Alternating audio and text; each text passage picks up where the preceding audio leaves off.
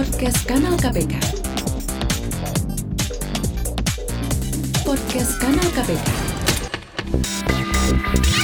Klinik A2. Klinik A2.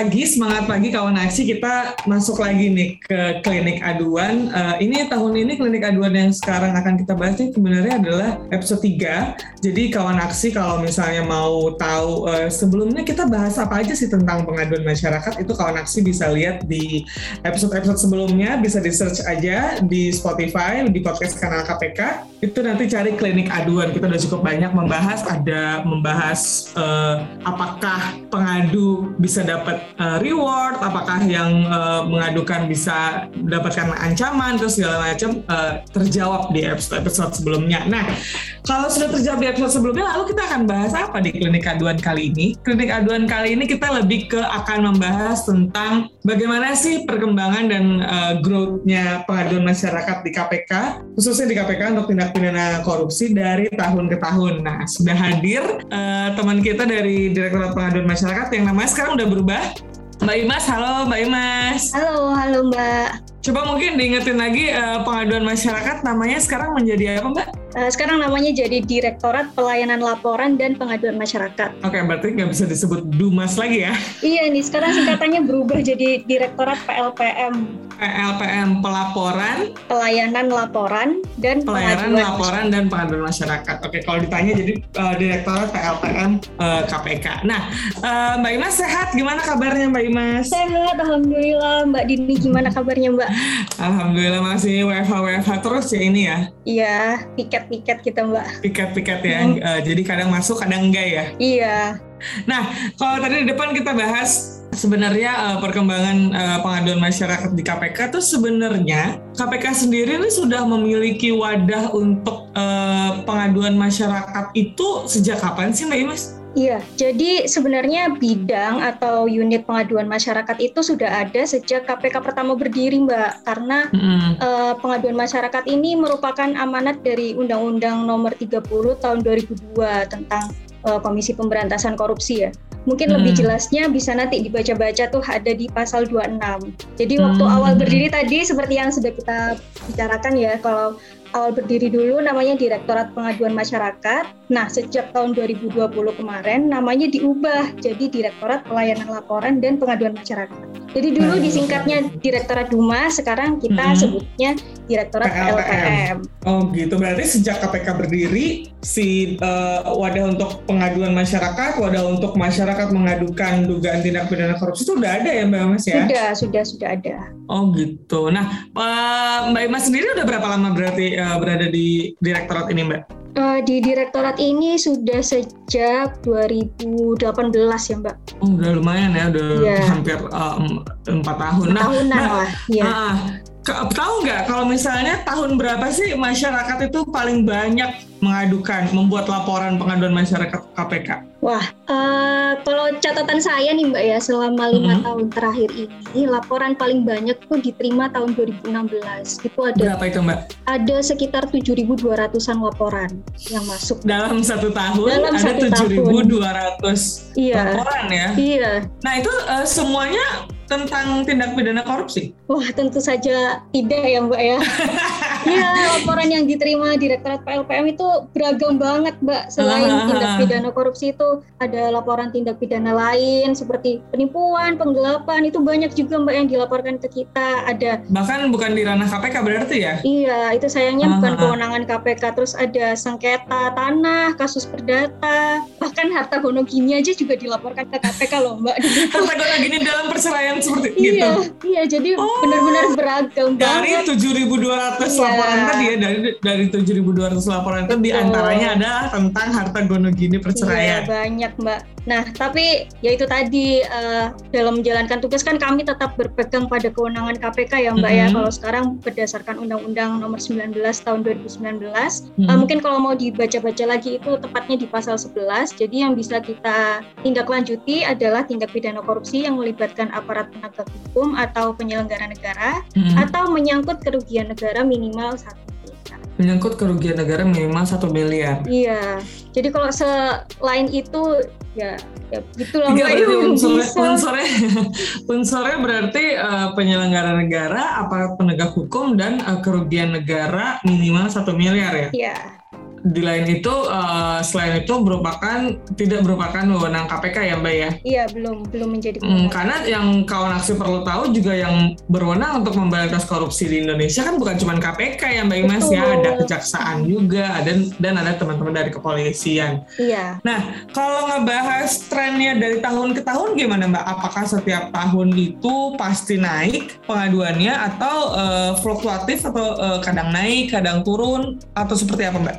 Iya Mbak, kalau tren penerimaan laporan itu sebenarnya naik turun ya. Cuman eh, selama lima tahun ke belakang ini sebenarnya trennya itu menurun. Jumlah yang Mm-hmm. masuk itu sebenarnya laporannya menurun. Tapi kalau kita lihat lebih detail lagi, meskipun tren penerimaan laporannya menurun, jumlah laporan yang hasil verifikasinya memenuhi kriteria tindak pidana korupsi dan bisa Hmm. eh, kami teruskan lagi ke tahap selanjutnya yaitu penelaahan itu sebenarnya semakin meningkat. Oh gitu. Iya, jadi Berarti eh, bisa dibilang masyarakat semakin sadar ya, semakin Iya. aware bahwa wewenang KPK apa aja, lalu mereka semakin peduli untuk eh, melaporkan dugaan pidana korupsi yang ada di Iya. sekitar mereka gitu ya. Betul-betul bisa dibilang Jadi, berarti pengetahuan iya, masyarakat itu juga semakin meningkat Iya, iya, perihal iya, iya. tindak pidana korupsi yang bisa ditangani KPK itu apa Iya aja. iya karena walaupun eh, jumlah pen- ke jumlah laporannya naik turun setiap tahunnya tapi justru eh, laporan yang kita tindak lanjuti ke tahap selanjutnya malah meningkat gitu ya. Mm-mm, betul mbak. Hmm, masih ada nggak tuh mbak yang yang nyariin harta gono, gini? Nah, lama-lama nanti ditilang eh, bikin laporan ke KPK lagi. Masih banyak sih mbak sebenarnya yang menyampaikan laporan yang bukan kewenangan itu. Cuman kami kan tetap ada mekanisme ya untuk menyampaikan ke pelapor, Mhm. baik melalui surat maupun melalui media lain bahwa eh, ya itu eh, kewenangan KPK Oh, itu gitu. meliputi ini itu. Nah, berarti eh, berarti nyambung ke eh, surat-surat atau pengaduan-pengaduan yang tidak bisa ditangani oleh KPK atau mungkin tidak bisa itu maksudnya karena berada di luar wewenang KPK ya. Itu berarti oleh teman-teman diapain Mbak pengaduannya? Apakah di kontak atau di diemin aja atau gimana? Iya, eh, semua laporan yang ditujukan ke KPK itu sepanjang ada identitas, ada alamat bersurat yang jelas, ada kontak pelapor, itu kami akan memberikan informasi eh, atas tindak lanjut laporannya, Mbak. Jadi eh, misalnya ada pertanyaan kenapa kok laporan saya tidak ditindaklanjuti oleh KPK, Mhm. itu pasti kami akan melakukan pengecekan dulu. Alasan tidak dapat ditindaklanjutinya itu kenapa? Apakah karena bukan tindak pidana korupsi eh, tindak pidana korupsi tapi tindak pidana korupsi tapi bukan kewenangan penindakan KPK atau apakah masih dibutuhkan data atau informasi pendukung lainnya. Nah, ini biasanya kami sampaikan ke pelapor melalui surat tanggapan atau Hmm. komunikasi lainnya, Mbak. Misalnya dia datang langsung ya berarti kami sampaikan secara langsung bahwa ini kurangnya ini atau ini belum bisa kami tindak lanjuti karena apa.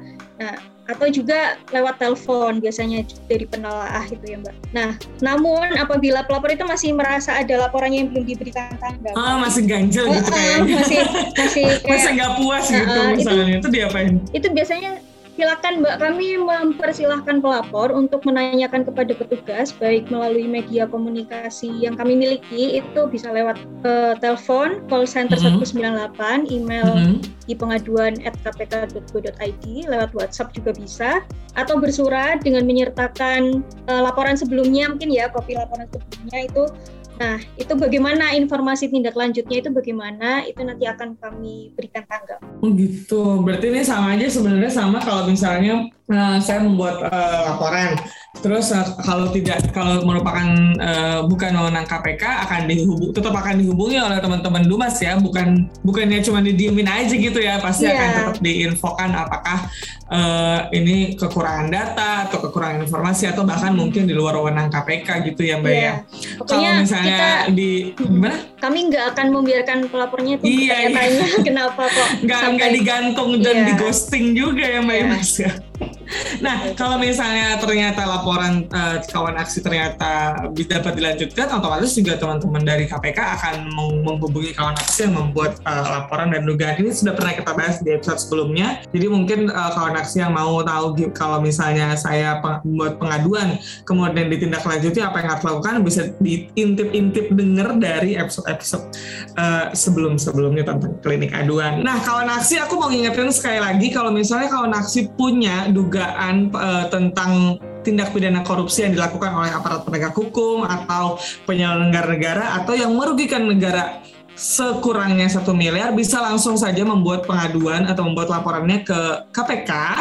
Ke mana Mbak Imas? Silakan nomornya aku bisa di-share ke kawan aksi. Mungkin ada yang mau uh, membuat pengaduan berikutnya. Silakan Mbak Imas. Boleh, boleh. Uh, jadi bisa disampaikan lewat WhatsApp. WhatsAppnya hmm. itu di nomor 0811 959 575. Kami juga ada uh, email di pengaduan at kpk.go.id.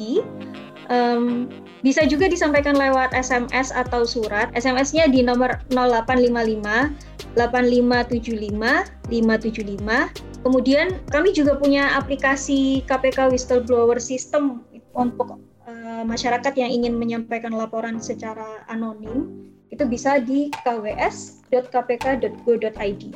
kws.kpk.go.id atau kalau masih ragu bisa langsung datang aja ke gedung KPK untuk membawa laporannya. Tapi hari gini ya lagi pandemi lebih baik kan iya. online aja.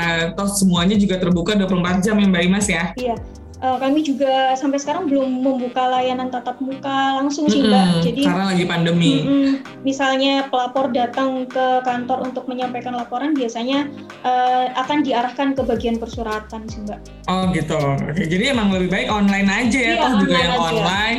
Ada WhatsApp, ada telepon, ada call center, ada email. Kayaknya semua sarana, bahkan persuratan pun masih bisa.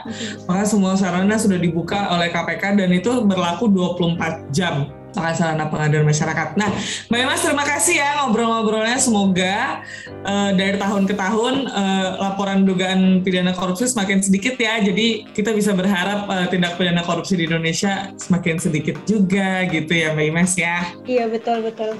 Terima, ya, terima kasih, kasih Mbak, Mbak Dini. Terima kasih Mbak Imas sudah mampir-mampir ke klinik aduan. Iya sama-sama.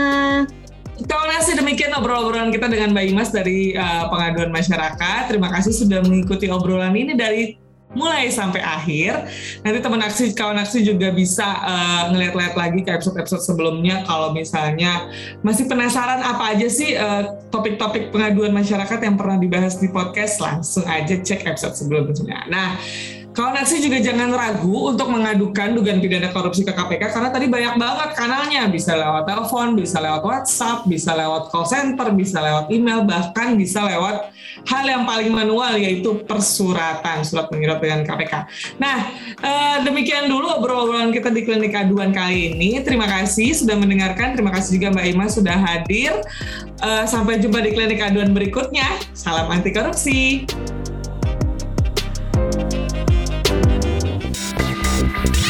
Klinik A2. Klinik A2.